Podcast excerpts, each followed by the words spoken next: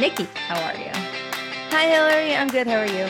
You know, I've missed you. We've been we've been away, and I'll tell you why. We've been spending this whole time trying to get Tom Hanks. You know, we were working through his publicist, trying to find a good time for everybody to meet here over Zoom. And so I'm very excited to announce that joining us today is not just it's me. not and, anybody. just me and me and you, Nikki. They really dicked us around. I'm just kidding, Tom Hanks. We love you, and we still want you on the podcast. it wasn't him after It all. Wasn't. turns out it was Yeah. just some teenagers. It's just some teens. tick TikTokers or something. And we had hope because actually there's um there's this podcast. It's not this podcast, which is by the way called Rate the Rom Com. We are right the rom com. That's us. we talk about romantic comedies. There's most another of the time. Usually there's another podcast out there um, in the world, and it's called I Said No Gifts. Mm. and it's only a couple episodes out so far but emma freaking thompson loved it and then she was on it as a guest Um, we gotta talk to Emma Thompson. we just got to get her to like us it turns out so i don't mean okay, well that's easy. We're very likable people. so true too true But yeah, so sorry for the long break. There's it's been summer yeah things going on. I don't know if you heard, but there's a pandemic, so that happened, and you know we're busy people, Nikki and I. we're busy dodging viruses like Indeed, we're busy but we're back because we need to be back and better than ever. And the reason we were trying to get Tom Hanks on the podcast, still trying, and always will be trying, never stop trying to get Tom Hanks on the podcast, is mm-hmm. because we're going to do, we're going to talk about so many Tom Hanks movies in this one podcast. that's right we were gone all this time because we had to watch all three meg ryan and tom hanks movies Yes, time consuming. they're they're not short movies. Hours of time. So the movies are number one from 1990, the year of my birth, Joe versus the volcano. Number two, 1993, Sleepless in Seattle. And number three, from 1998, wow, you've got mail. Three lovely, perfect movies. Well, that's not true. They're not all perfect. I have a lot of thoughts on all of these films. Same. But they are movies. They're movies. They're Tom movies. Hanks and Meg Ryan are in all of them. and I like both of them, I, I will say. yes, in all of them. I just think they're both really great in general. Something Mhm. I like about um Meg Ryan Mhm. is that she's kind of a weirdo.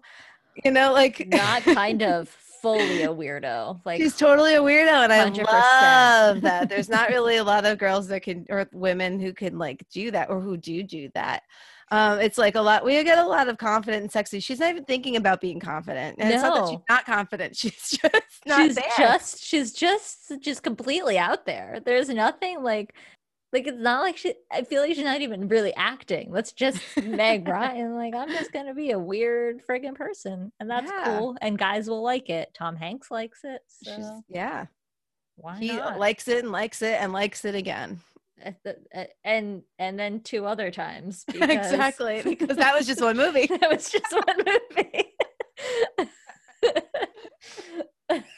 well let's get into that then Let's yeah. So how with- do you want to do this? We're gonna we're not gonna go through every single aspect be of every single movie hours. like we usually do because that will take forever. So we'll do the Spark Notes versions of each of these films and then give our thoughts on them. Yes i like that we have all the wikipedias up We do. All I took the are best of the trivia's, so we don't have to read all of amazing. them. I have the Rotten Tomatoes in in separate tabs. I've not yet looked at them, so I don't yet know what they were scored. I want to be surprised just like you.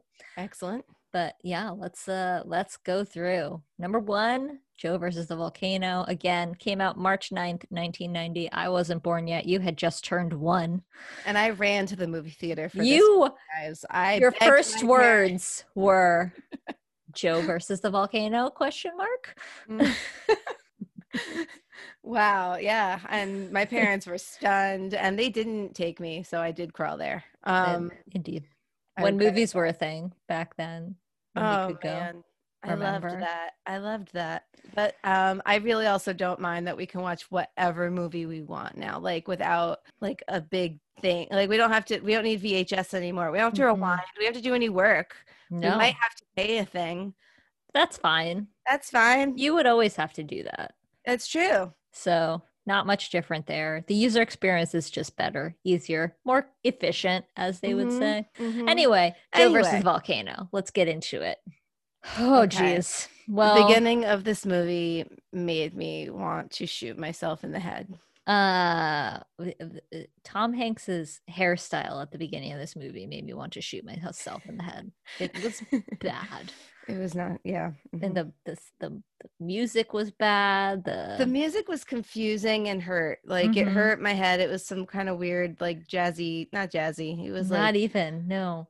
nah. I don't know how to describe it. It was a thing. It wasn't good. I I didn't didn't like like it. And he worked in what appeared to be just like a shithole. like, Like the actual definition of like the worst place in the world. That's where Tom Hanks's character, whose name is Joe, in case you didn't get it from the title, Joe. That's, where he works. So, and he is, as Wikipedia says, a downtrodden everyman from Staten Island working a clerical job in a dreary factory. And that's true. Wikipedia nailed it in that description. And that movie nailed Staten Island. Ooh. Staten Island's not a place that anybody ever wants to be. Not sorry, Staten Island, but if you're from Staten Island, welcome to the pod. Like, like that you're here. Don't Uh, like where you come from. yeah, prove us wrong. Um, anyway, his boss is a piece of work. His name is Mhm. Frank Waturi, and he's just screaming on the phone and just being really unpleasant.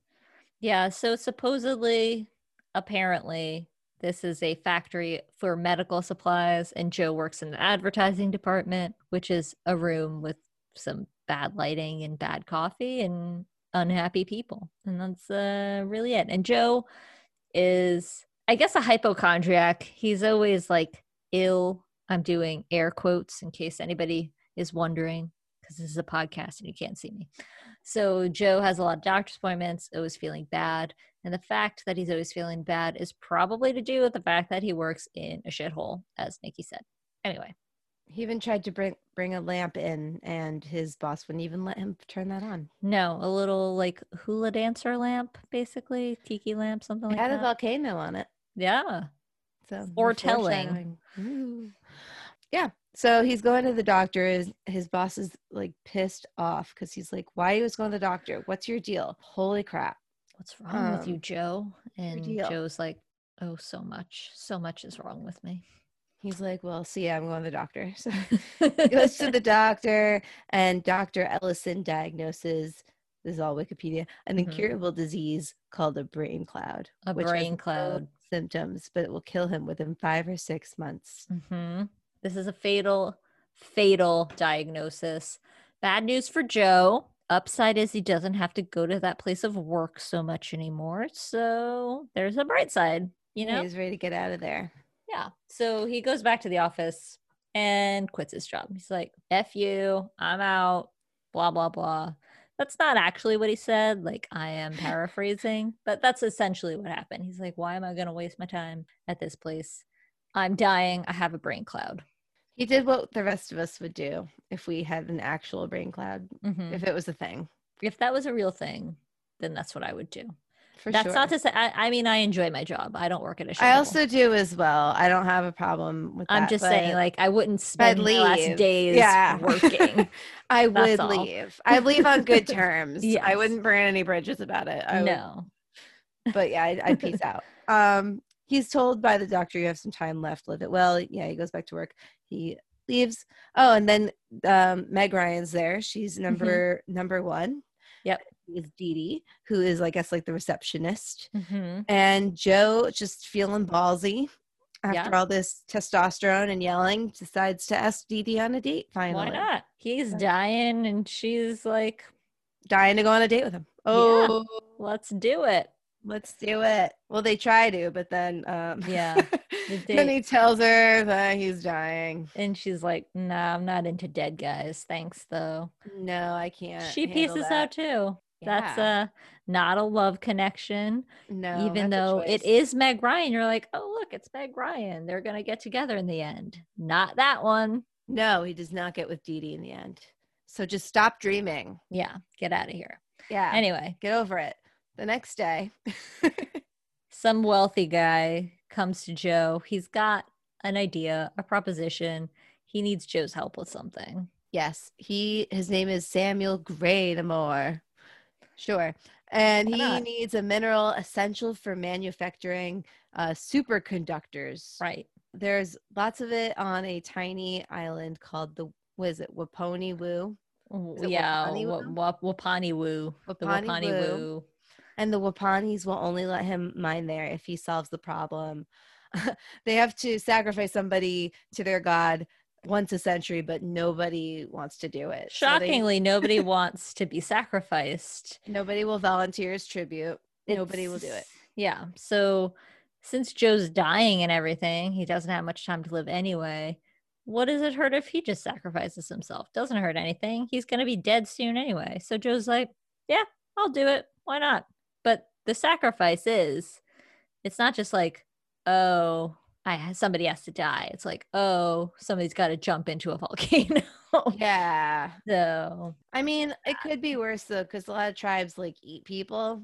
true. I would rather jump into a volcano than be picked apart and stabbed with spears and all that stuff. agree and yes i would as well you know a volcano jumping into it that first like they say like the first few hundred feet of that fall is going to be really exciting the rest of it not as much also, like, not to jump ahead, but they were pretty cool. Like, when he got there, like, they didn't like get on him, like, all right, you want to get in that volcano? Like, yeah, to do stuff. They were like, all right, we'll, we'll hang a minute. We'll see." yeah that's cool we're not That's mad fine. about it No, thanks for coming, man. Thanks for doing this. Mhm. Um, yeah, so he agrees to do it, and this guy gives him his credit cards, and he's just like, "Go live your, live your dream." yeah live Uh, your I'll best meet you- life buy some things make yourself look fancy and then Yeah. uh, head on down to the island Yeah, on your time, here, Mhm. and on my dime. Yep. So he does it.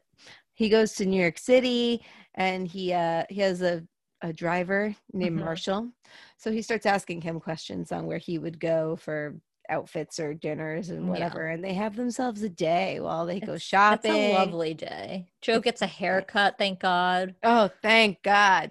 Ugh. and then it turns around for all of us. hmm And the movie gets so much better after that. So much better. yeah. So they have a day. They Mhm. have a they he makes a nice friend with his driver and then he's got all of his things and he heads off to the other side of the country. Yes. He also does make, he bought three giant suitcases, these big trunks. These, Mhm. um, Steamer trunks. yeah, steamer trunks. And uh, they're going to be important. So just, Yes. just know that they did that. Hang on to that nugget. Yes. For dear life. Uh, Joe then flies to Los Angeles, and then he's met by one of Graynamore's daughters, Angelica, and she is a was a flibbertigibbet. That's what she calls herself. She's also Meg Ryan again.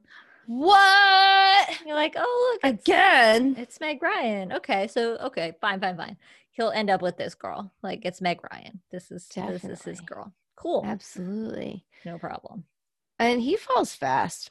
Oh, he loves her. Yeah. You know, they go out to dinner, and he's Mhm. just like super into her. Um, Uh, except I had what was her voice? What was that voice that she was doing? that voice was her trying her best. I that ju- was I it was that was why she was unlovable. That was that character's one I, flaw. I don't even know how to describe it. It was like I I don't even know. I don't even know. It was terrible. Whatever it was, I, I hated it. Every second she was talking, I wanted to die. yeah, yeah. He was lucky to be getting into a yacht and going far, far away. uh, so the next morning, she drives him to, uh, you know, the boat where Mhm. her half sister Patricia is going to be taking Joe to the island. and guys, guys, Guess who it is? Patricia is also Meg Ryan. She's Meg Ryan, guys. Oh She's my Meg Ryan. Meg Ryan is really earning her paycheck, which was probably still less than Tom Hanks's in this movie. I don't want to speculate. Don't actually know how much Meg Ryan was paid for playing three roles in this movie, but women make less than men, especially in 1990. That's all I'm gonna say. Carry on with the recap. It's sad because this was the best Meg Ryan. I mean, she played. She should have at least, if she's going to be paid so much less than him, since she played three different roles, give her three different paychecks. Of you know, That's what I'm saying. You know, Just- give yeah. her give her a little bit extra. she's so. It's only fair. Um, so this is the Meg Ryan where she gets to talk with her regular voice and let her beautiful long blonde hair down, and he immediately falls in love with her Mhm. just on sight. Joe falls in love fast. He's fallen in love three times in the last 24 hours. So Yes. Uh, so on. they have an awkward beginning, but they begin to bond. But then they run into a typhoon. mhm. She's knocked unconscious and flung overboard. The rest Yep. of her crew dies. very sad. Um, super sad. Um, Joe jumps in to rescue her. The yacht gets struck by lightning and sinks, Mhm. but he makes a little raft by putting together his steamer trunks.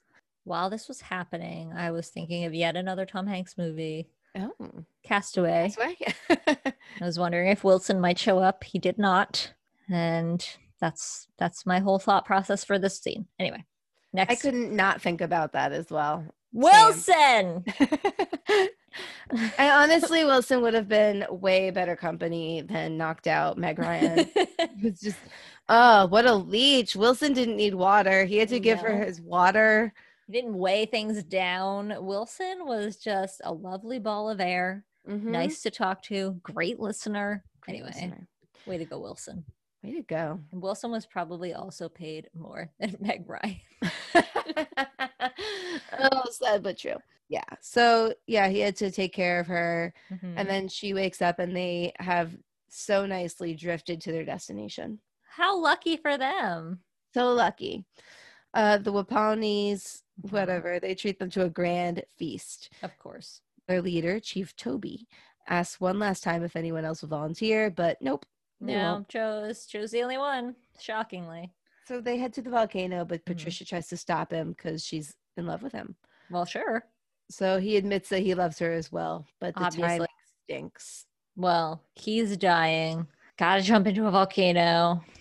They've spent what six total hours together. So like approximately the same amount of time as the bachelor spends with his eventual choice. So I it's believable. What would happen if the bachelor got to hang out with each girl while they were unconscious for like I don't want to think about that.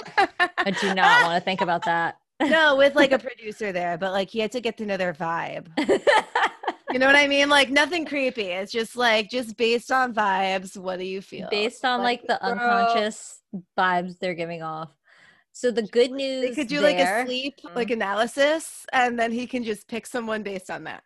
Oh, I would never get chosen then. Nikki and I were talking offline about how terrible of a sleeper I am. And so basically, um, that's not the game. That's not a group me. date. That's not a group date for you. no, No, you'll wouldn't stand else. out there. You get the one on Germany. one that week, so don't worry about it. Ah, yeah. Anyway, Joe definitely picked up good vibes from this. lady, Yes, yes, And yeah. they decide that they should get married right before uh, jumping into the volcano. Of course they should. Why wouldn't and they, do. The Waponis marry them. Like again, like I said, they're very um accommodating. Gracious, yeah, accommodating a very nice bunch of people. Liked them a Oh, You lot. want to get married? All right, cool. Yeah, cool, sure. no problem. So they do, and then Joe's like, "All right, see ya." Bye. Yeah. So, but then they jump in, and then Well, well, yeah. Well, Patricia wants him to not jump, Right. and then Patricia's like, "Well, if you're gonna jump, then I'm gonna jump with you." you jump, I jump. It's really romantic. Yeah, and and Joe's like, mm, "Probably not the best idea," but she doesn't listen, so they're gonna jump together. So they jump together, but And the um, volcano actually erupts, it goes kaboom. and they're fine. They Mhm. get thrust into the ocean. The Waponi Island completely sinks back into nothing. Yeah. So that's kind of sad. So long, Waponis. Um, yeah, they didn't ask for that. They literally didn't. They for real didn't ask They for that. They were the nicest people, and now their island is gone. And but you know, Joe and Patricia, they they're fine, and they're right near their steamer trunks. How lucky for them! True love prevailed, Mhm. and they yeah, despite the odds, and they got on their trunks and then they uh, learned about the brain cloud situation and she Mhm. realized what her dad was up to that sneaky sneaky man Yeah, that Wow. doctor was not telling the truth. He's a quack, just one of Patricia's dad's friends trying to set Joe up so that he would commit suicide, basically. Nothing's Yeah. wrong with Joe. He's cool. He don't have no brain cloud. And guess what? They live happily ever after. for at least as long as they're on the um, trunks until Right. they die of starvation Yeah. I mean, happily ever after for a day. And then they're stuck together in the ocean and it's not going to last very long, especially not without Wilson. nope There you go. That's Joe versus the volcano. yes. Do you want to rate it now or after we do the other two? i will rate it now Okay. What do you rate this movie, Nikki? two I was going to Julias. say like 1.8 Julias. It's Yep. not not my favorite. I didn't hated love this this movie. movie at all. um it's really hard to get through. oh my god and it's actually one of the shorter ones i think it Yeah. was like exactly 90 minutes and it was It was, it's 102 minutes. It's 102 102 minutes. minutes. Okay, so close but yeah And very short 102 really long minutes. Um i the first time i started it out of what 3 Mhm. i like stopped it after just a couple minutes i just couldn't because it's yeah, it's not good. When you first turn this movie on, you're like, nope, nope, turn it off. Don't want to watch. Don't want to watch. And it doesn't really get that much better. no It's- you should just listen to that feeling yeah, that that that initial. Mm, I don't think this is going to be good. You're correct. It's Mm-hmm. not. and i don't blame tom hanks and i don't blame meg ryan i don't Nor blame do any I. I think it's just a stupid movie I agree. It's just bad. It's just a bad film. it's just a bad film tell us what the people thought Oh, I would gladly tell you what the people thought. So it's actually rated as fresh on the tomato meter 63%. So it's not overwhelmingly fresh, it's barely fresh. Mm. Um, and that's the tomato meter. The audience score lower than that. Audiences didn't like it as much. Still above 50%, but just slightly at 54. So 54% fresh from the audience. okay okay Some reviews, if you'd like them. I would. If you don't, then just skip ahead. I don't know what to tell you. Well, Brian Costello from Common Sense Media says it's a cult classic with smoking, kissing, stereotypes. That's it. That's the whole, whole he put his full name on that. that was, and that's a good review. That was a a fresh review. I wouldn't have guessed that. That's really funny. Oh, I, I I don't know if you can see my face. It is one of confusion. This man is from an outlet called Combustible Celluloid. I don't know what that is. He wrote a review for this film and he said playwright John Patrick Shanley made his movie directing debut in this defiantly strange, totally underappreciated, yet completely wonderful romantic comedy. I don't know that we were watching the same film, Mm, sir. mhm. Don't think we were. A lot of the Rotten re- reviews are unavailable because this movie's old. Oh, Um, true. but here's one. The website um, was down then, man. Uh, here we go. This person says it's the unredeemable result of Hollywood's total capitulation to the Spielberg Lucas aesthetic of the 80s. Well, I don't know if they had anything to do with any of this, actually. But okay. it's just one. They want to sound pompous. They're like, let me just name drop here and make this sound like a good review. Another person with a rotten review says, Somehow I can't hate this. Then again, I can't really like it either. You can hate it. It's okay. I give you permission. Yeah, we accept you. Uh, all right, let's look at the audience. Give you some some audience scores. Wow, somebody two days ago reviewed this movie. He gave it three and a half stars and called it a charming movie with sure-handed execution and a career high performance from Meg Ryan. Career high. I am speechless. Career high from Meg Ryan. Mm, mhm, mhm. She is a freaking like she if we hadn't had Julia's, we would have had Ryan's We would have had Meg's. That's right. because she is just royalty and not at all for this movie. No. Not a little bit because of this movie. Career high. Ugh. Two days ago. Ugh.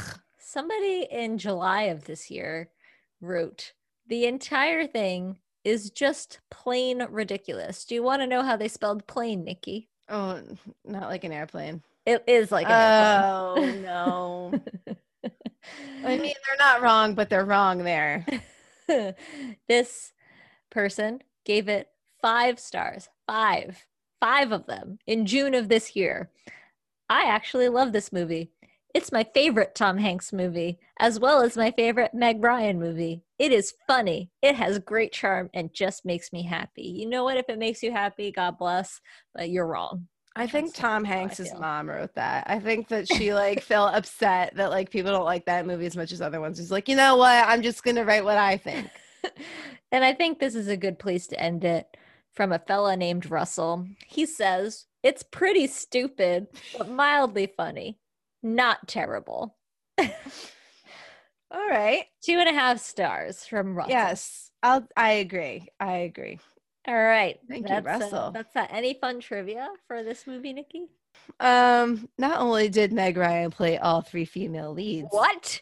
She But she- did? but she also was the voice of the flight attendant Oh, welcoming Lord. the flight to Los Angeles. A lot of the things in these um trivias was just like symbolism. Mm-hmm. So I took a lot of those out. Don't care. because it was just like, oh yeah, that tr- that guy. They said at one point, I guess, when the royal ponies like represented his job somehow. There's like a lot of stuff I didn't I didn't care for it. Don't care. No. Um, the scene where Joe goes shopping, supposedly New York City, was actually filmed on Rodeo Drive in Beverly Hills. You can see the familiar Gucci sign. well, it is familiar, obviously, to all of us who To shop all of Rodeo. Drive at Gucci. Oh my gosh! I at least three times a year fly out to Rodeo so I can get to Gucci. hmm And the At other least. and the other days, I'm at the Champs Elysees in Paris. You know, Mm, of course, obviously. of course, obviously. So Um, that's just us. uh, uh, the writer John Patrick Shanley's trademark is one lover telling the other not to leave them in the stinking earth without them. I think that that's literally those words. Yep. It's quite the quite the calling card. I was like, I think you should pick something else. Maybe find something else to say. yeah. Sorry, John Patrick Shanley. Should- I want to know why. Like, I really just I want to talk to his therapist. So you're saying, Nikki, hmm on my next date with a man, which I assume will be in 2022 when I'm allowed Mhm. to see men again without fear of death.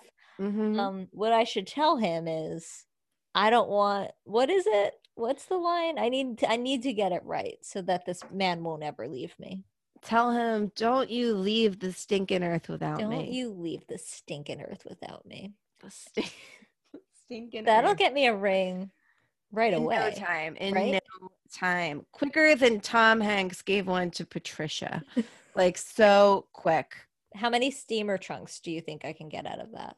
Oh, at least seven. All right, then you know, do Seven not and a carry-on. Leave the stinking earth without me. Practice it in the mirror. Really get it down. I've got some time. We're still in a pandemic. Still not meeting oh, anybody. Oh yeah. Oh yeah. You definitely. fellas, single nail it. guys out there, hit me up sometime 2021.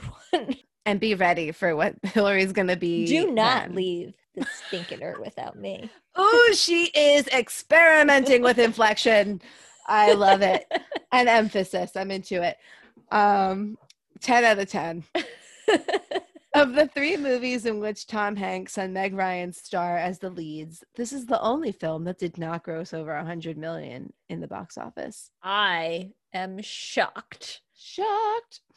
Um, in episode 206 of The Simpsons, uh, oh, Simpsons comics, Mm. there was a story called Doe versus the volcano, and I thought that was funny.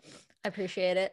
Um, this one's for you, although it was written by like a seven year old. So just brace yourself. There seems to be a somewhat subtle reference to the Wizard of Oz, The obvious crooked roads slash paths mirror the yellow brick road. Also, Meg Ryan plays three different characters. Compare them to the Scarecrow, Tin Man, and the Cowardly Lion. Don't tell me to think critically, IMDb person. and that's what that says. Uh, fun take fact, that how you will. The Wizard of Oz is my favorite film Yes, of all is. time. So, uh, I can tell you, as a Wizard of Oz aficionado, I didn't get any of Wizard of Oz themes from this movie. didn't cross my mind one single time, but You okay. know, like the Wizard of Oz to you is like the Bible is to my grandma. Like Mhm. if she's gonna pick that up in literature, no matter where, like I'll be like, I did not get that, and she's just like, yeah, the teacup was Jesus, and I'm like, what? like, and I feel like that's you for the Wizard of Oz. So if like that was true, I feel like you would have been like, no, yeah, Meg Ryan was Glinda actually. Um, All of those um Waponis are elves, the the, the little the little uh, Munchkins? munchkins from they are Munchkins. yeah. So Mhm. that's yeah, Wizard of Oz themes galore. The doctor's the wizard. Mhm. Um, yeah, yeah, we had that. We knew it. we were just testing you. you Um, the first two movies Tom Hanks and Meg Ryan made together, in which the former plays a character whose name is Joe. it. Mhm. Cool, cool, cool. And I don't know why I kept that one. Sorry. Anyway, Spoiler alert! In one of these other movies, Tom Hanks is named Joe. Did we ruin it for you? Hope not. I'm so sorry. Have some cocoa and then come back when you're ready. um. We'll all right. it. So that's Joe versus Volcano. Are we ready Oh, we're ready. for movie number two? Number 2 Sleepless in Seattle. Mm-hmm. All right. So in this movie, Tom Hanks plays Sam. And we open the film. We're actually at a funeral uh, because Sam's wife has died. It's very sad. He's got his son. They're at the wake, and um, Sam's not doing well. You know, his friends and family are trying to help him, and he's just in his own world. It's it's really sad because losing your wife to cancer is really hard. Yeah. And Jonah's not doing great either. Eight year old Jonah, his son, very sad. So that's the setup to the film. And this is all happening in Chicago. They're not yet in Seattle because Seattle, they decide to move to Seattle because Sam needs a new start. He doesn't want to be in Chicago. Everything reminds him of his wife, Maggie. He's like, we got to get out of here. So off we go to Seattle. And that is when the opening credits begin. Yes. So then they go and they live on a houseboat. Or is that yeah, right? They moved It- to the houseboat. Yeah, it is a houseboat. It's on water. So Mm. I assume it's a houseboat. It's yeah, it's it's fine. They live in a houseboat. That's what we're going with. Good for them. Yeah. Uh, a year and a half later, on Christmas Eve, Jonah calls into a radio talk show. It's pretty much like, um, was it Delilah? yeah, Delilah. Mhm. Um, and he's talking to her about how much he misses Maggie, Mhm. and then thousands of women. Wait, so then he gets No, so to go on. Jonah calls the talk show Yes. and says to this doctor, Dr. Marsha Fieldstone is her name. That's such a like beautiful name, so Dr. Marcia Fieldstone. Dr. Marsha Fieldstone, he calls in and says, Hey, my dad needs a new wife. And Dr. Marsha's like, What's wrong with the one he's got now? He doesn't have one now. She died. Oh no, let me talk to your dad. So- Come on, so he does. So Sam gets on the phone, and one of my favorite lines is when this this happens. He gets on the phone and he's talking to her and he's like, Who is this? And the and the doctor's like, It's Dr. Marsha Fieldstone. And Jonah's like, Talk to her, Dad. It's a doctor. And he's like, A doctor of what? Her first name could be doctor. What are you talking about? and anyway, he does wind up opening up to Dr. Marsha Fieldstone, telling the story of meeting his wife and how it was magic. And he just knew that they were meant to be together. And women around the country are listening to this because it's a syndicated talk show. So it goes out all over the world. Mhm. And one of those women listening in, who is it, Nikki? Anna Reed, That's right. Meg Ryan. Meg Ryan. She's hearing this on her way back. Uh, her and her fiance were having yes, we're having a Christmas Eve dinner at Annie's house. Meg Ryan, her family house. And so now they're leaving. They went in separate cars, and she's on her way to meet his family for Christmas Day. And so she hears this as she's driving, and boy, oh boy, did she get hit in the feels by this story. Yeah, she went like from zero to crazy town real quick in a Oh, way that like quick. is only attractive when Meg Ryan does it. So literally yeah, let her crazy loose. It was Stalker City. yeah, she was like, "Let me just change up my life for a man I'm listening to for three whole seconds." But she Mhm. feels like she really got the gist of who Sam is, She knew him. and so she really like she could not stop thinking about him. nope. Couldn't happen. And let me tell you, her fiance, whose name is Walter, is played by Bill Pullman, who is one of my original crushes. Let me tell you my other original crushes John Stamos, Mm, mhm. Ryder Still would. Strong, Still still would. would. And if, if you know what any of these men had in common in the 90s when I was looking at them, their hair. They all had Their the hair. same hairstyle, floppy, and you could run your fingers through it. Loved them all. Those were all my crushes. So, what do you leave in Bill Pullman for? I'll take him. Still would on Bill Pullman too. Yes.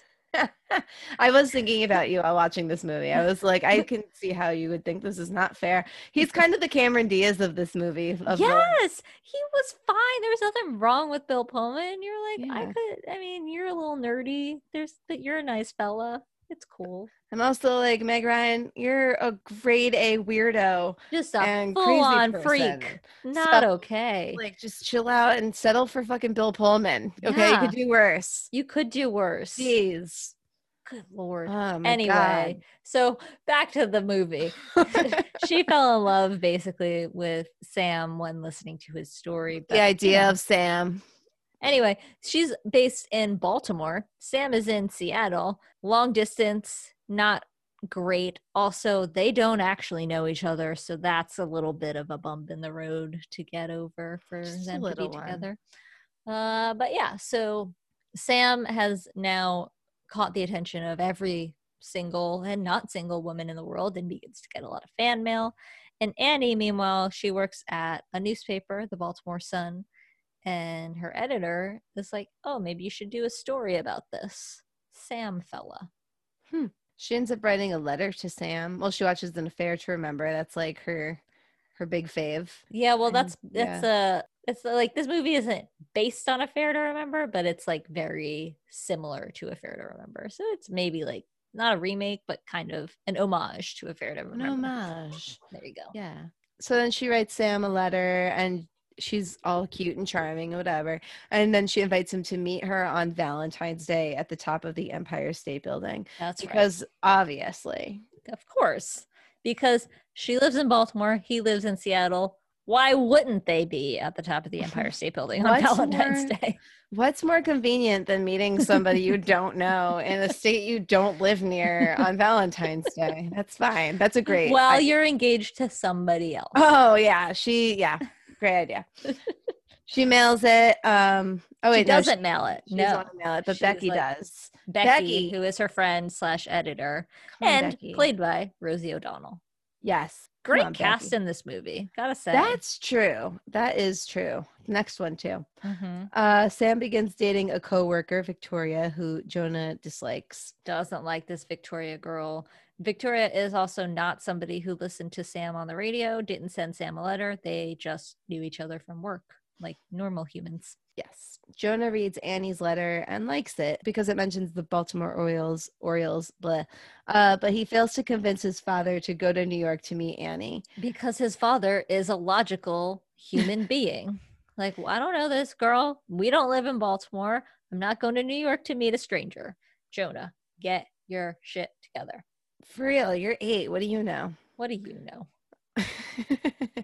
Bloody, bloody, blah. They he keeps dating Victoria. Her laugh Mhm. is really not good. Like a hyena, I believe, is what it was described as. Yes. So he responds. Jonah responds to Annie agreeing to Mhm. the New York meeting Yes. because his his girlfriend Jessica tells him to. yeah, Jo- Jonah's uh, little friend, His little girl, his eight. little uh, his little playmate. playmate. girlfriend, Jessica. She's a little wiseacre. She's, she is. I like her. yeah, And uh, so she tells him, like, write her back and then maybe, maybe more. Which is the bold move considering like you're gonna make this woman go to New York Yep. If you don't even know that your dad's gonna go. Mhm. Um, dropping Victoria off at the airport for a flight, Sam sees Annie exiting her plane and is mesmerized by her. although he has yes. no idea who she is. And uh, so Annie, again, Oh yeah, is But- an insane person. Uh, she has found Sam's last name, his address, and all of the information she possibly could about him using reporter tactics, I guess, also known as stalker tactics. and then decides to fly to Seattle to spy on him from afar. like a goddamn nut job. An insane person. But he loved it. But he didn't really know that. But he loved seeing her. He enjoyed the the the sight of her. yeah he saw Twice. her he liked what he saw and that that but they they didn't actually interact other than seeing each other And the second time was super freaking weird. Because she like went to his like area of like where he like lived, right? Like where yeah she like, like- followed him or i don't know sam and jonah were playing at a park or a beach or something and she was just like follow them there and then parked on the other side of the road and was watching them like a friggin' creep And then they made eye contact, and then she Mm-hmm. just like almost got hit by a car, and then Mhm. she just like left. and then she left and she went back home to her fiance Like yeah, and she was lucky he was still there for her. Well, he doesn't know any of this is going on. Poor Walter. Poor Walter. Um, but she goes to New York with Walter anyway, doesn't she? That's Yes, why, yeah. well, 'cause she wanted to meet Walter- him because she was already. She was super really rude actually because she was already going to be in New York. Right. She asked this guy to fly across the country to come over there Right. She's like, this is convenient for me. because I'll already be there with my fiance, so it's a perfect time to meet someone new. Right. Yeah. Walter had invited her to New York. They were going to go register and like check out Tiffany's and all these like cute, fun things that engaged couples Would usually be together. really excited about. yeah. For somebody who's about to get married to somebody they supposedly love. to someone who's going to take them to Tiffany's, Right. which But- to us, of course, is normal. Yeah, obviously. When I'm not at the Champs Elysees or Mhm. Rodeo, Mhm. I'm at Tiffany's. Tiffany's in New York. Yes. Mhm. Yes. Ah, well, so after Annie's ridiculous trip to Seattle, Sam still doesn't want to go to New York to meet this Annie person, despite Jonah's pleadings. So Jonah, he decides to go by himself. Uh, at his little friend Jessica's parents, are they pilots? They work for an airline? I don't know. Travel agents? I don't know. They work in the travel industry, so she knows how to get him a plane ticket and onto the plane without any questions asked, which is impressive for an eight year old. Mm-hmm. Pre 9 11, this works out. Yep. It's great. And it does. He gets to New York, and Tom Hanks doesn't realize he was going until it's too late. Well, yeah, Tom Hanks had a date with Victoria, and I don't know where he was in the interim when Jonah left the house for the airport with a bag. Hmm. Um, but as Tom Hanks is leaving for his date with Victoria and is going to say goodbye to Jonah, oh, Jonah's not here. Okay. Well, so he finds out from Jessica where Jonah is. Oh, he's on his way to New York to find Annie. So he's got to now go to New York to find Jonah, his eight year old son, who has run away to New York from Seattle. It's insane. It is. And he goes because he's a good dad. He's He is a better dad. dad. than I would have been at the time. I would have been like, you know what? You live in New York now. and Yeah. Goodbye. Good luck. So Meg Ryan and Walter break up Mhm. uh, during their beautiful romantic Valentine's Day dinner. right. And Bill Pullman takes it really well, Really well. like way too well. What an all star. In a way that made it kind of ruin the movie for me almost because like I liked the movie a lot and then he was just so unrealistically chill about it that I was Mhm. like after everything that happened to you you know without you even knowing like that's all that's all that you you don't You're really just care that's you're it not gonna you're not gonna put up any kind of a fight. You're they not gonna start be talking angry. like so who is he like really Come on. You're not like you're a crazy person. Are you sure you're not just getting called feet because you're a crazy person? Like, Hmm. Be upset, Walter. You deserve better. yeah, and you deserve to be upset. Your emotions are valid. Come on. Well, anyway, they break up. Well, it was And- fine. It was just to save time. It was fine. Yeah, it was fine. And Annie makes her way over to the Empire State Building. And even though it's closed, they're like, yeah, sure. Why don't you go on up, lady? You insane person. Please don't kill me, lady. so she goes up. Jonah has already been there all day and he just was waiting for her. But when Annie gets up there, she doesn't see Jonah, but she does find his backpack, which he had left on the observation deck. And so picks it up, pulls out Jonah's teddy bear. Oh, wait, did Sam come back before this? He did, right? Um, I don't think. Yeah, Sam, yeah, Sam. No, Sam came to the Empire State Building while it was open, like a Right. normal person, and found Jonah. Right. They reunite, and that's when Jonah left his backpack. Mhm. So Sam and then Annie finds his backpack left there when it's closed because she arrived late because And if a rude. backpack is left somewhere when it's closed in New York now, it's a bomb. So you don't just pick it up. you up. don't just pick it up. If you see something, say something. You don't Yeah. pick it up. Don't investigate. So she job. picks up this possible bomb, which is actually just a teddy bear that Joni le- Jonah left. Oh, Joni. and while she's holding this teddy bear, Sam and Jonah come back because they got to come find the backpack. And Sam and Annie see each other, they lock eyes, and it's like instant magic. They're they're in love, apparently. I guess. You're the woman that stared at me near my house. Yeah. Sam says that they should go and takes Annie's hand. Yeah, Just walk off together. Weirdest fucking. Like, oh man, they just mailed in this ending. I don't know. I don't. That It was so strange. so weird. He just like stopped being the rational person that Yeah, we it's all like this whole time and took her hand. Your son just flew across the country. You didn't even know this girl's name. You haven't said any words to her. Neither has like- Jonah. Right? Jonah hasn't even been like, you know what, Dad? I talked to her. I think she's really cool. She I think it's it's been here great. You you don't even know each other. This girl just has your son's backpack. Just say thank you so much for the backpack. Goodbye. And What? she doesn't even live in the city. So like, how are you gonna get her shit to like? Is she, is she moving in with you? Are you going back to Seattle together? What's going on? What are you doing? Uh, Sam just got here. He doesn't have any reservations. He's flying back with his son tonight. He's not supposed to be in New York. This is not a trip they had planned. He doesn't have things. What is this?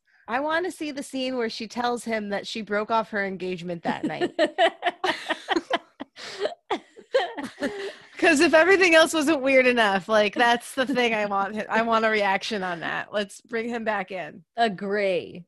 Anyway, that's the movie. That's Sleepless in Seattle. This is just like the last movie. It's like, and they live happily ever after for the next 24 hours.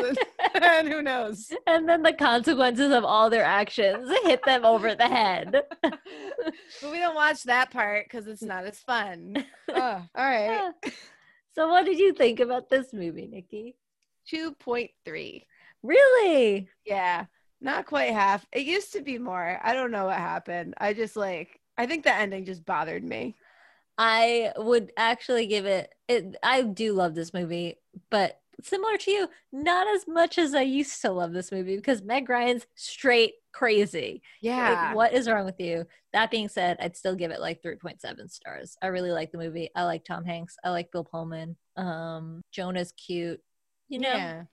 good cast. There were some funny moments. So all in all, liked it. Overall, Meg Ryan is just just nutty, and that's what brings it down for me. Really. That's the that's the saving grace for me. It's like, oh, well, she's not in her right mind. I think it's all a fever dream. You Mm, know, she's just be. her um completely freaking out about being engaged. yeah. And But this also is a win for me because it's written and directed by Nora Ephron, who's one of my favorites. Mhm. she Um, did Joe versus the volcano as well. oh, She did she really? I thought she did. I thought that No, was John. Patrick Shanley. I think you're friend. right. You're right. And you're right. Do not leave this earth without Do me. not. The stinking earth. stinking earth without. Don't forget me. about the stinking earth. Yeah, you're right. Yeah, no, she- but she she wrote the next one. I think. She, I think she wrote yeah, You've Got Mail as did. well. You've got mail with her sister. She wrote Yeah. So Nora Ephron, prolific writer, director. Love her. Very, very funny. She wrote a few books, so uh, uh, books of essays that are really good. Highly recommend. I'll lend one to you. It's on my Please shelf do. right there. She's Really talking to me, not you. Yeah, not you. You can't take my books, audience, or mine. we don't even know when you'll give them back. uh, all right. Trivia. Any fun trivia for this one? Let's see. Uh, the silhouette of the couple on the box of chocolates in the shop window outside Annie's house is, in fact, a silhouette of Tom Hanks and Meg Ryan. Wow. Isn't that crazy? Um, do. Rita Wilson played his sister in this movie. Yes, So she did. his- That's his true. wife his played his real life wife. hmm That bothers me almost as much as like. Did you ever see The Fault in Our Stars? I did. And did you ever see the Divergent movies? No, but I know that they played brother and sister in those movies, and then like I couldn't get through it because of it. I couldn't. Fault in Our Stars. I saw Fault in Our Stars first, and then I tried to watch that one. I was like, I can't get past this this new relationship. Um. Fault in Our Stars is good though. I like that movie. Oh my god, Very good so good. Ugh, cry every time. Oh, every time. Augustus. Um, Augustus. Uh, the silhouette of the couple. I already told you that one. Stop trying Mm-hmm. to tell that one again. Um, this was at the same time. So Tom Hanks simultaneously did his voice character work for Woody in Toy Story at this time. Another great film. So he was just knocking them out of the park. The role of Annie was original. Oh, this is funny. The role of Annie was originally offered to Julia Roberts, who turned it down. Kim Basinger was also offered the role early in the script process, but turned it down because she thought the premise was ridiculous. After Michelle you're, Pfeiffer, you're correct. after Michelle Pfeiffer, Jennifer Jason Leigh and Jodie Foster declined as well. Meg Ryan landed the role. The kid Nicole Kidman was also considered. so Meg Ryan was choice what twelve of Yes, and actually Parker Posey was really was originally cast in the movie. Jesus. They As chose well. every lady in Hollywood before Meg Ryan for They this. When Meg. Ryan is the perfect, perfect person for this film. Sh- She's the only one for the I can't see any of them doing this. No. Um no. maybe Nicole Kidman because she's got serial killer eyes, but like That's true. She could have done it. but I think it would have just been a different movie if she had done it. she would have actually stabbed him in the end. Um Dennis Quaid was was considered for the male lead and he was Quaid married was married to- to, Meg Ryan in real life at the time. Yeah. Um, Jason Schwartzman auditioned for the role of Jonah Baldwin, and he, yeah, didn't get it. okay. so the kid who played Jonah is really famous now. So Tom Hanks, Rosie O'Donnell, and Bill Pullman also starred in A League of Their Own uh, in 1992. True. Love that movie. This movie was in the film. Uh, American Film Institute's 2000 list of 500 movies nominated for top nominated for the top 100 funniest American movies. Really? Yes. I'm not That's- there, but that's fine. Okay. Uh, Nora Ephron wrote When. Harry Met Sally, which also starred Meg Ryan. Um, True. That's, that's just another one that she was in. Yeah. Uh, this is the most uh, financially successful movie of the three that we're talking about today. That's not surprising. Yeah. For this performance, Tom Hanks was nominated for the Best Actor in a Motion Picture for Comedy or Musical at the Golden Globe Awards. At the same ceremony, he won the award for Best Actor in a Motion Picture for Drama for Philadelphia. Philadelphia, very excellent film. Natasha Richardson was considered for the role of Annie.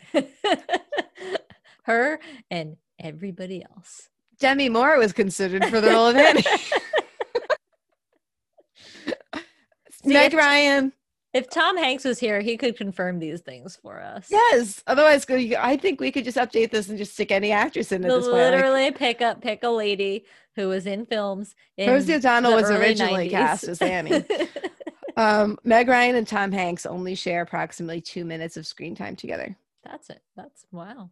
The song "Somewhere Over the Rainbow" plays in this, and "You've Got Mail." That's because Nora Ephron loves uh that that song. That's because these three movies have to tie into the Wizard of Oz. They're somehow. all about the Wizard of Oz. In the obviously end. the first one, Yeah. and then this one in a lot of different One. ways.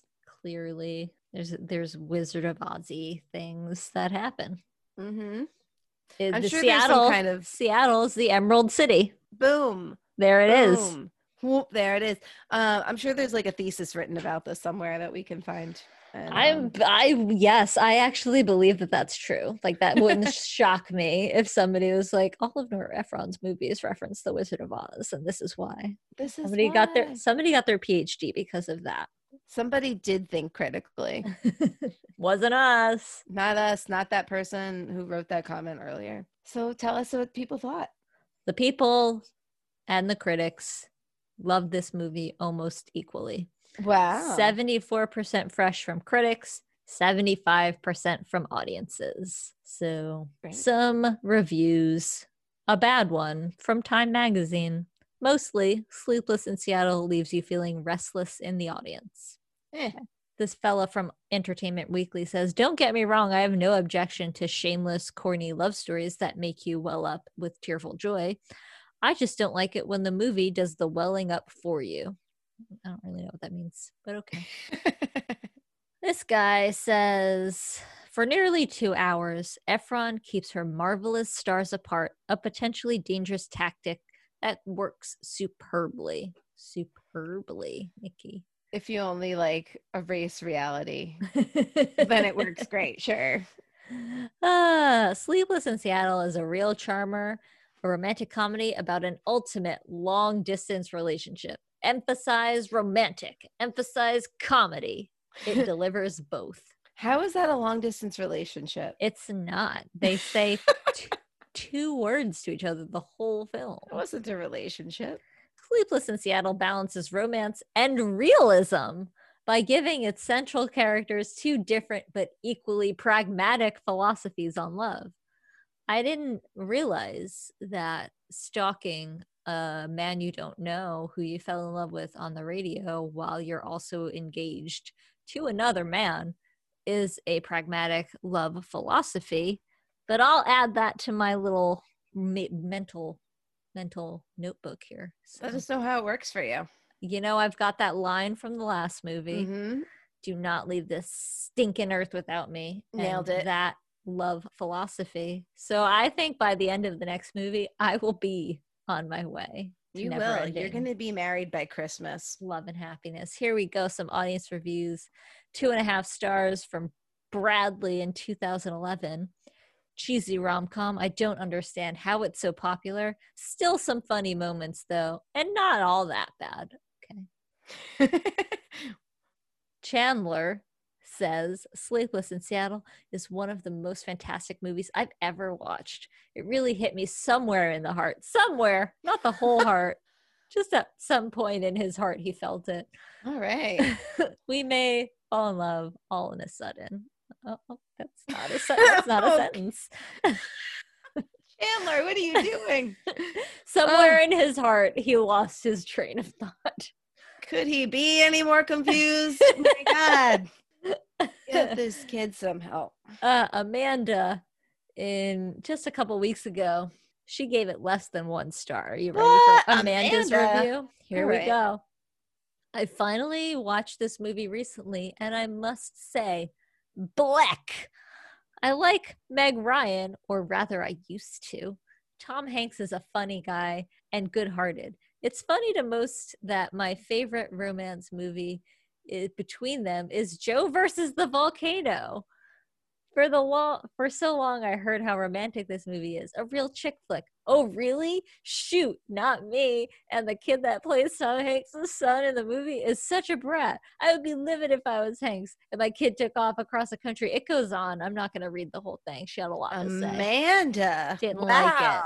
Didn't Girl, like it. let's go out to brunch. Let's get some mimosas. Let's talk about it. You have a lot to say. preferred Joe versus the volcano. Apparently, Amanda, this podcast is not for you. Oh my god! maybe it is. Maybe you I have think some it thoughts. is. I think that we'll talk about it sometime. I don't think I'm going to agree with what you have to say, but I'll still I Mm-mm. respect that you have to say it. Um I respect your opinion. those are some of the reviews. I think that's enough. We get the picture. We get it. We all feel pretty good about it for the most part. Overall, except Amanda. except Amanda, we're feeling Amanda okay. says blech. Blech. What a brat, Jonah. Hate that kid. My God.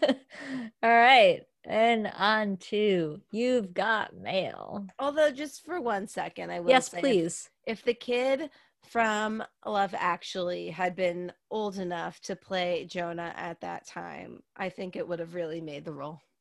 I, mean, agree. he is British, so add a lot of confusion, but I think it's okay. Nikki, I don't think that that would have made any difference to the confusion of the movie. I think it was confused all the way around.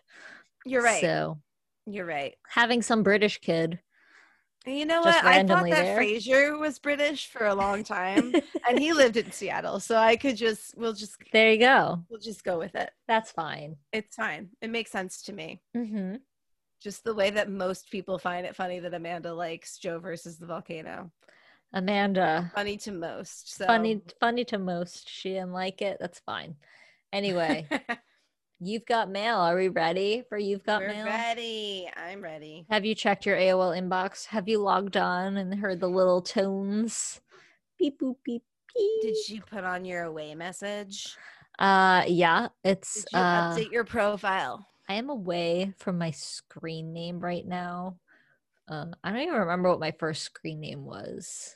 You don't. Anyway, this movie takes place in 1998 when mail, email, and AOL chat and chat rooms were things that our parents were warning us against. Do not go in the chat rooms. Don't do it. But you know what? We did. We did. We were it there. was so fun. we Um, chatted. But we didn't have the similar experience that Meg Ryan and Tom Hanks had.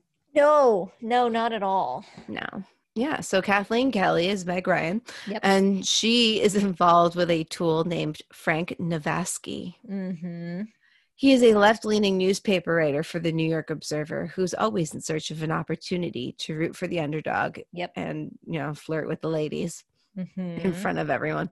Yep. Um, while Frank is devoted to his typewriter, Kathleen prefers her laptop and logging into her AOL email account. I think it's kind of funny that she's doing that and just like is on like the cusp of technology when she's like in this little like mom and pop bookstore Yeah, trying to like Kathleen Kelly, this bookstore owner, is like, I'm gonna be on email and chat rooms. Ha. And then she's like, wait, why is this big store opening up near me? Because things are changing, Kathleen. Kathleen, you're in the email. How do you not know this is happening? You're Everything cutting is edge happening.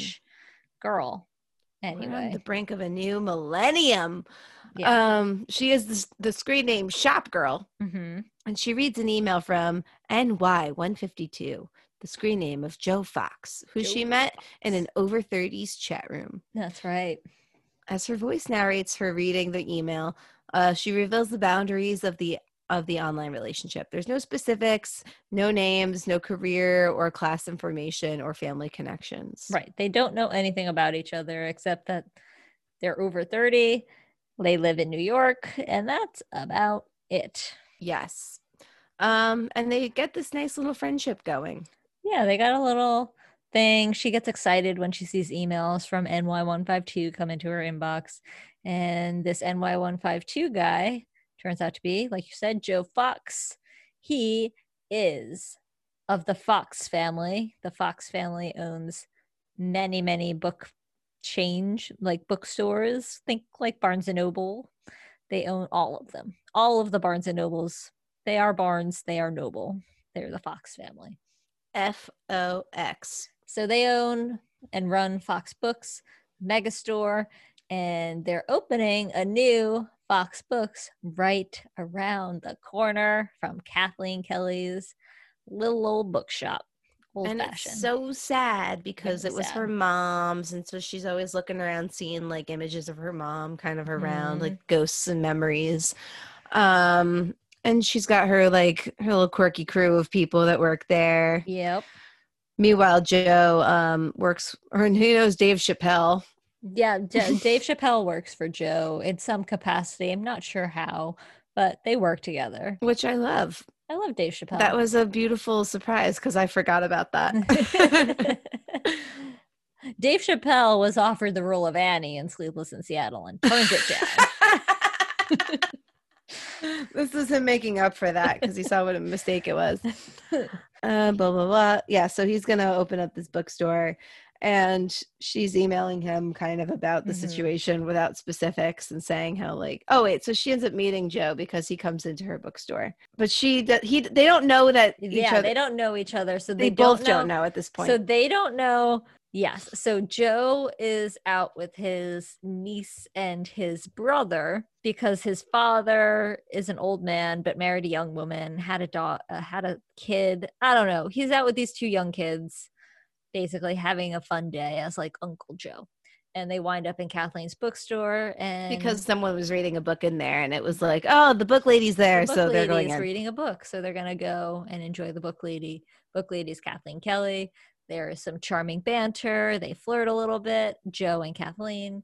And joe obviously knows kathleen this is her store blah blah blah. But kathleen doesn't know that this is joe fox who's opening the store the big mega store that's uh, eventually going to put kathleen kelly out of business. He doesn't mention any of that to her either.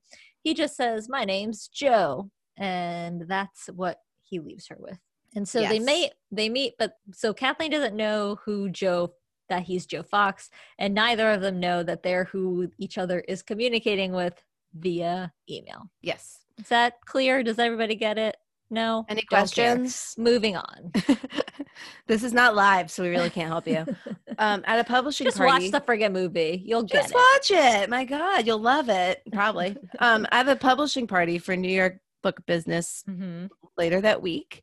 Joe and Kathleen meet again, where Kathleen discovers Joe's true identity in the Fox family. hmm He accuses him of deception and spying, while he spawns by belittling her store. he also takes all the caviar from Oh, the- that was so funny. from the the buffet and Kathleen loses it. That caviar is a garnish. And honestly, she's totally right. I've had caviar and I really hated it. It's really so not It's good. it's icky. It's not I don't understand the the whole appeal. But you know what? When I'm on the it. Champs-Élysées or Rodeo or in Or Tiffany's, Tiffany's. I just ask for an Oreo cookie. I'm not I'm not picky. Give me an go. Oreo, you know? You don't slather it in caviar? You know I don't. I dip it in some gold milk instead of chocolate milk. Ooh, know, I you, what I do is I get the golden Oreos. That's what Oh, girl. you know, you left that out. so yeah, Kathleen is not impressed so much anymore with this Joe guy who is kind of snobby, kind of rude, and definitely belittling. So Yeah. But she's still really excited about NY 152, and she's not Mhm. all that excited about Frank, who no, she, who's kind of a dick. her boyfriend Frank, kind of a loser. No, I mean he's not a loser. He's just yeah, just just a dweeb. just a dweeb. Not Not to him. not great. He's he has a huge ego. At least she's not engaged to this one. No, she's not. Not this time. and she doesn't try to like carry on an affair with Joe so much. Although she does want to meet him. She does, and she flirts with that idea a lot. Yeah. and she brings up to him. Yeah, so she decides to finally meet him. hmm Well, before that, and before, yeah, before they decide to meet, Kathleen is asking NY152 business advice. And she's like, I have a business and somebody else is, you know, coming for me. What should I do? Joe's like, Well, I'm a brilliant businessman. Let me give you my advice. And he's like, You got to fight. You got to go to the mattresses, which is a line from The Godfather. And you got to, you know, stick up for yourself and, and do what you can to save your store. So Be that's what. Kathleen does. Be ruthless, go for it, do everything you can. And so Kathleen starts fighting for her store and for, you know, to survive. But Joe doesn't like that because then she's making him look bad in the press and saying not nice things about him. Nope, because she followed his own advice. Mm-hmm. The event they do agree to meet up eventually. Eventually, yes. She goes. Uh, she's out there. She's waiting for him. Oh, and then Dave Chappelle is there. yes. So they they agree to meet at a cafe and so Meg Ryan arrives there and she's got, you know, her Pride and Prejudice book and her rose, which is how they're going to identify each other. And Tom Hanks shows up with Dave Chappelle because he's nervous. He's like, You got to look at this girl for me, make sure that she's okay before I go in. Because they were like, she's definitely a dog. Oh, she's she's definitely. It was very rude. Not a great. But at the same time, like probably more accurate. Like, yeah, especially at the time, just in in know. like real life situations, probably. But yeah. But in this, is a movie, situation, no. so no. So he's like, "Well, you said that that Kathleen Kelly girl was was pretty, right?" Mhm. Like, "Yeah." He's like, "Well, if you like her, then you're gonna love this." You're lady." gonna love this girl. If you thought Kathleen Kelly was pretty, you are gonna be happy. Mhm. But then he looks and he sees it's Kathleen, and he goes, It "I can't do it." indeed Kathleen Kelly, and Joe is like, "No, I'm not gonna do that." Nope. And he decides basically to stand her up, but he doesn't really. Not really. He makes her wait.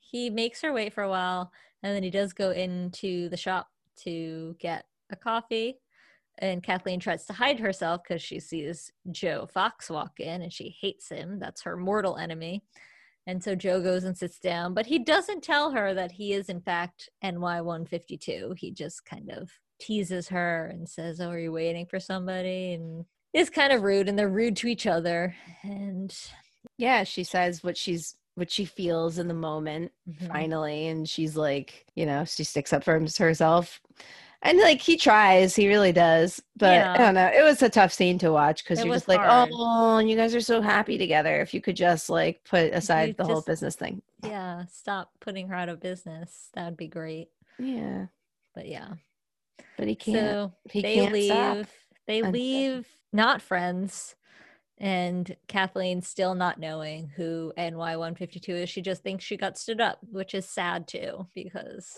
that sucks. Hmm anyway. The end. That's a whole that's a whole movie. No just kidding.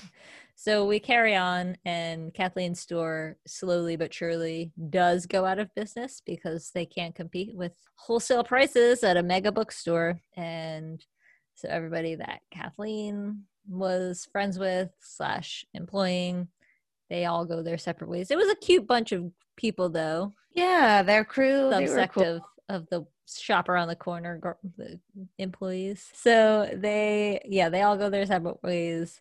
And then kathleen and frank break up as well. So yeah they're in a movie and they start fighting and then they're like we don't actually like each other. Let's not be together anymore. Oh thank god.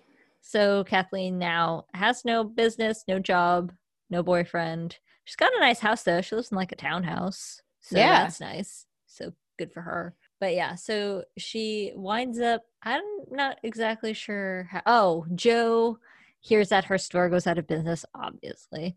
And he also had apologized to her as ny152 via email like i can't tell you why i didn't show up but i'm sorry. Mhm. and so they carried on their friendship via email. She still doesn't know who he is yes he's like don't ask about it but i just know that i really just couldn't be there i'm so Right. sorry sorry about that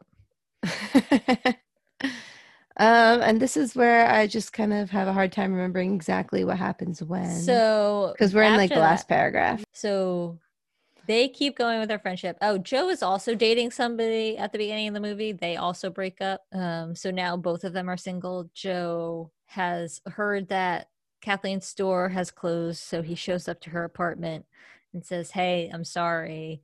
I know it sucks, and maybe we could be friends, though, like as two adults." And Kathleen is kind of okay with that. So they slowly start to become friends and hang out together and go to like farmers markets and get coffee. And Joe is asking her all about NY152 and like, oh, what do you know about him? What are you gonna like? Are you gonna meet him? All these things. She still doesn't know, obviously, that Joe is NY152. No, eventually he does actually tell her how he feels, Mm-hmm. but she's like, "You ruined my business." Bye. Right. I wish that you weren't Joe Fox because, you know, all this time Joe has been falling in love with her as NY152 and as Joe because they're hanging out. And Kathleen is falling for him too in both senses, but she doesn't know that NY152 is Joe. Exactly. eventually, like you said, Joe tells her like maybe we could be together and she's like it's too late and you put me out of business and can't do it No. but ny152 asks kathleen to meet up. I'm like hey uh, i'm sorry about the last time but let's definitely meet up this time. Let's do it. So she goes back home. She puts on her prettiest dress. She's getting ready to meet this guy at the park. And she's making her way. She's walking through the park. And this dog gets loose. And all you hear is somebody yell brinkley brinkley. That's the name of uh, joe's dog. Horse. Where's there was there a horse? We got a hound. No horse though. I didn't see a horse, but No we did get the hound. so uh, you hear somebody yelling brinkley! And kathleen knows that brinkley is ny152's dog because they had talked about it. And so she sees this dog. She hears a guy yelling brinkley! And who was it yelling brinkley? But joe fox himself. And she is shocked shocked i tell you And she not really, cries. but she does cry and joe's like don't cry shop girl and then they kiss and it's a very happy ending It is. It is a happy ending because now they can finally just be together because they're just supposed to. they are meant for each other and Plus- she can work at fox books and make it better Yes, and also get a paycheck. that too her townhouse is not cheap i'm sure No, or he could just pay for it. He's got all that money. he also wound up living on a houseboat That's true. so much overlap in these stories wow, so crazy. So there we go. That's we You've go. Got Mail. And how did you feel about this movie, Nikki? I gave it a 4.9. I love this movie. I had so much fun the whole time. I laughed, I cried. I felt I felt so much when they couldn't just be together, but I got it. Like this guy Mhm. put you out of business. That's really hard to put to walk past. It's okay. It's tough. It's a I get real it. tough situation. It Yeah. is. This was some real shit. This was much more real than Sleepless in Seattle. so I liked it a lot more and a lot more real. Every movie got a little more real. yes. And I liked it. I liked yes. Agree. Agree. I would give it five out of five Julias. Woo! This is, along with Serendipity, my top favorite rom com. Um, I just think it's pitch perfect. I think the performances are good. Chemistry is good. They actually spent time together in the movie as two people getting to know each other. And it was just ugh, so cute. So well done. Well written. And while it doesn't hold up in like the technical aspects, I think it does hold up as like a love story for the digital age because this kind of stuff happens all the time. You meet people online and you're like, who is this person? Do I know you? Can I trust you? So I loved it. Yes. Yes to this. yes to this. Agreed. All right. Do you want to do trivia or reviews first? I'll do the trivia. All right, do it. Um, the scene where Joe accidentally closes the door of Kathleen's shop on the balloons was unscripted and ad libbed, but Nora Ephron thought it was funny, so she kept it in. It was funny. Um, all of Joe and Kathleen's emails were put onto the movie's official website, which Warner Brothers has kept active.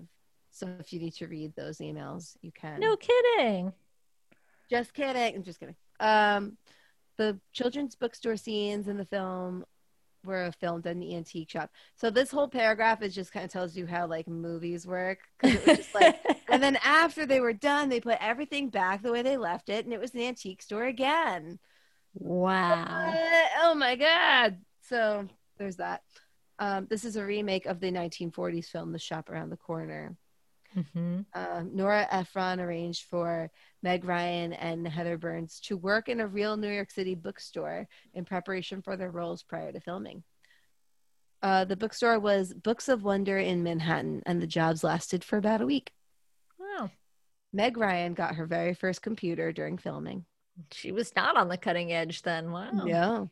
But Kathleen and Joe used AOL software to connect to the internet. They were both using version 4.0, which was in beta testing mode when the film was being made. Wow, they got that beta shit. They got Good that beta. Uh, the film invokes several literary and literary and cinematic references to The Wizard, Wizard of of Oz? No.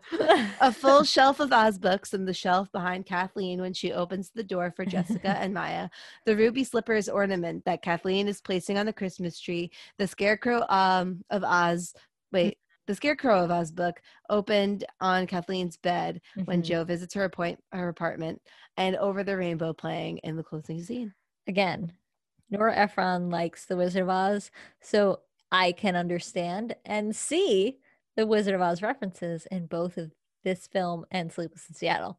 Nora And Ephron also- had nothing to do with Joe versus Volcano.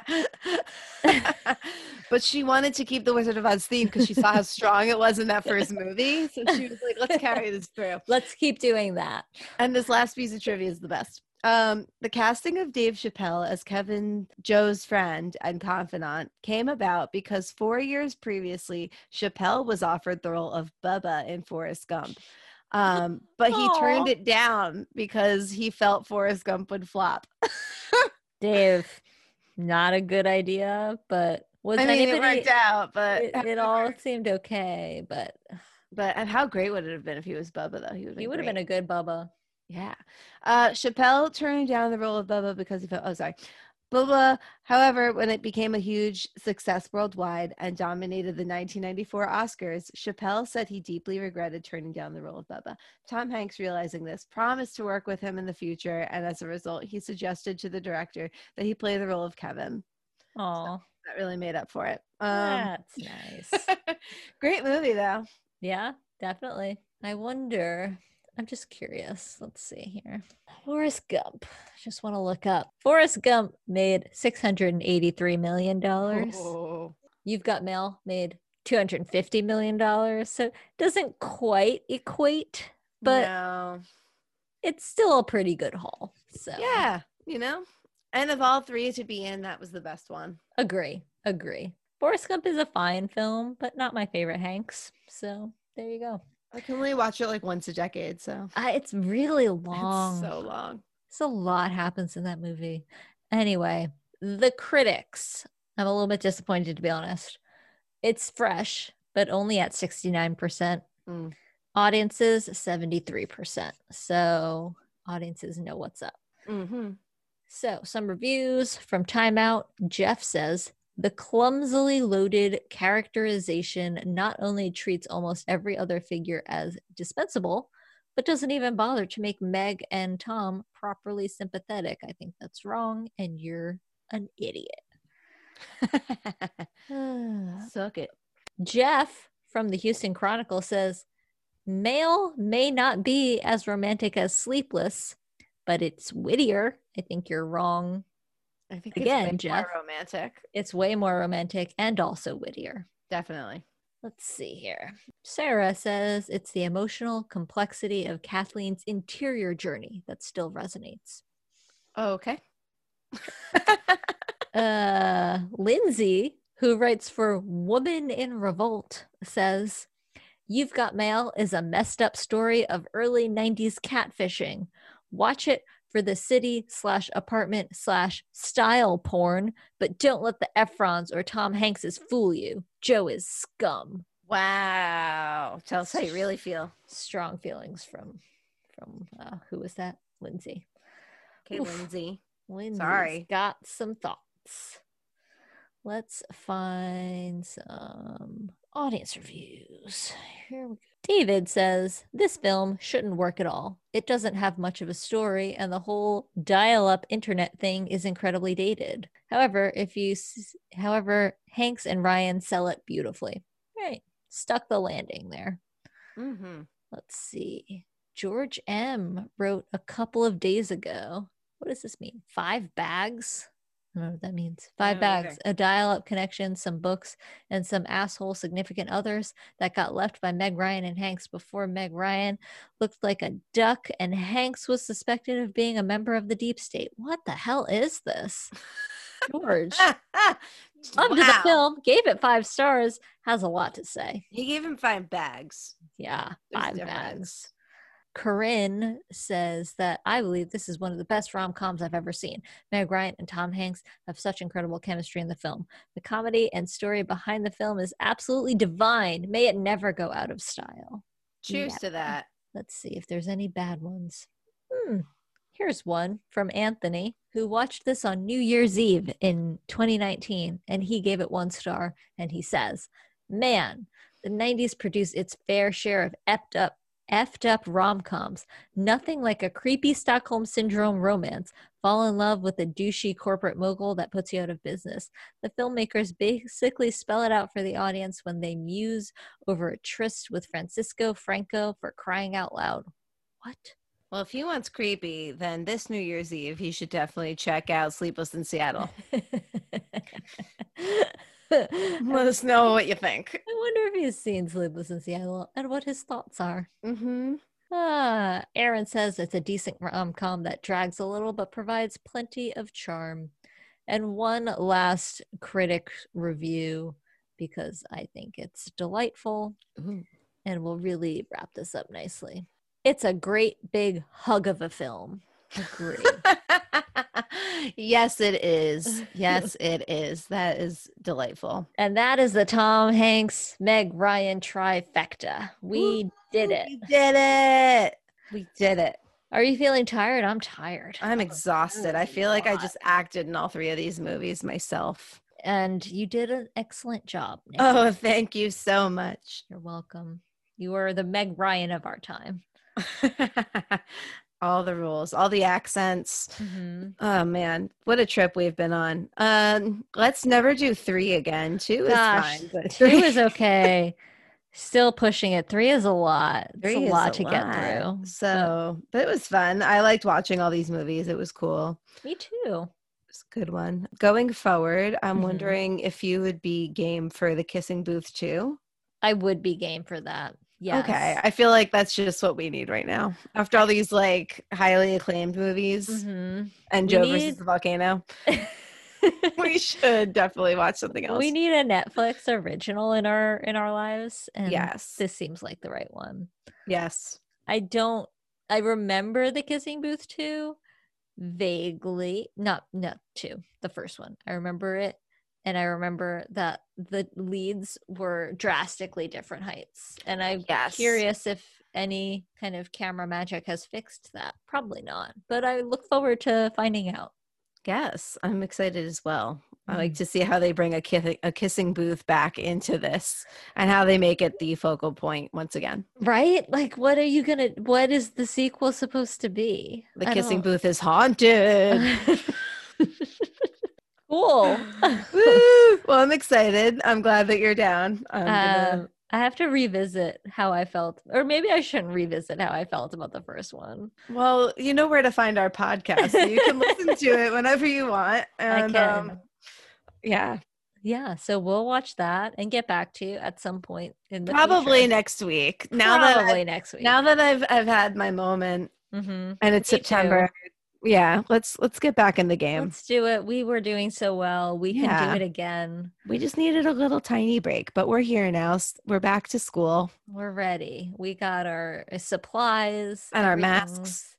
So many masks, Mm-hmm. lots of masks, and and since we did this podcast, did it did, did I have a nephew the last time we did a podcast? I can't I think remember. you did. I believe you did. I think He had just been him. born, right? Yeah. Yes.